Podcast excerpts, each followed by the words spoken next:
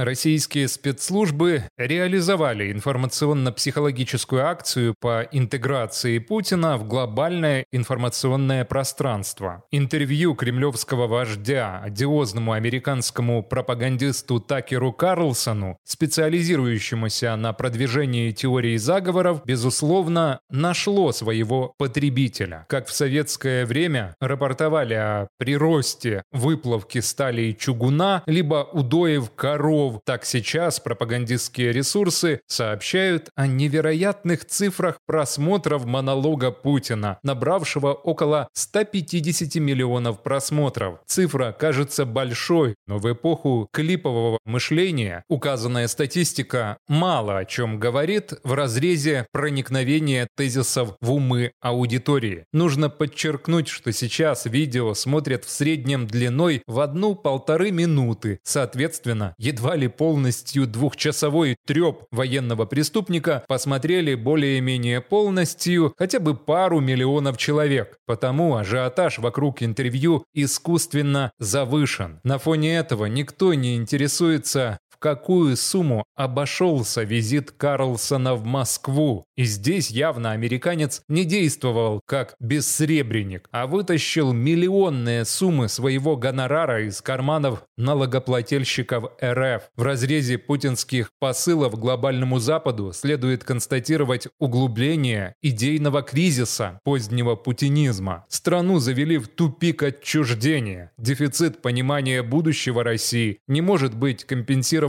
пространными историческими экскурсами. Четверть времени своего монолога с Карлсоном Путин пытался доказать актуальность подходов 15-18 веков к решению геополитических задач современности. Он видит себя продолжателем дела российского империализма, реализуемого российскими царями Иваном Грозным, Петром I и Екатериной II. Иными словами, стремится легитимизировать свое пожизненное правление экспансионистской миссией. Свою захватническую войну против Украины Путин по старинке объясняет мифом о борьбе с виртуальным нацизмом. При этом в его голове это сосуществует с параноидальным бредом о том, как Польша в 1939 году заставила Гитлера на себя напасть. Невиданная ахинея, которая реабилитирует нацизм, до основания обрушает всю глобальную архитектуру безопасности в рамках ООН. Ведь по логике агрессивного маньяка нужно быть сговорчивым к диктату сильного. Следующим этапом было бы оправдание Путиным нападения Третьего Рейха на СССР, назвав его вынужденным превентивным шагом. Еще один тезис касается спекуляции о том, дескать, Украина свою территорию с барского плеча России утащила с собой. Если и дальше будут продолжаться подобные спекуляции, то Беларусь и Казахстан – следующие мишени для вторжения РФ, а совсем не страны НАТО. Одновременно кремлевец признает свою неспособность достичь цели агрессии и подспудно посылает сигналы о готовности договариваться, если ему дадут возможность сберечь свою шкуру. Путина интересует отмена ордера Международного уголовного суда на его арест. Данный документ парализует внешнюю политику России, отталкивает от нее нормальные страны, принуждая довольствоваться обществом Северной Кореи и Ирана. В таком кругу претендовать на роль глобального гегемона нельзя. Российские спецслужбы сигнализируют Кремлю: дальнейшая эскалация войны не принесет желаемого результата, а наоборот будет подрывать режим. Любой ценой следует искать альтернативный вариант выхода из сложившегося опасного положения. Исходя из этого, растет российская элитная группировка, ищущая замену неконструктивному Путину, который заигрался и своими телодвижениями только усугубляет положение. Если вернуться к адекватности, то ведь понятно, сломать через колено весь мир не получится. Наоборот, может развалиться российский правящий костяк. К такому варианту необходимо готовиться уже сейчас. Похоже, из-за этого страха было организовано обращение к Западу, демонстрирующее умеренные грани кровавого диктатора в преддверии второй годовщины проигранной войны.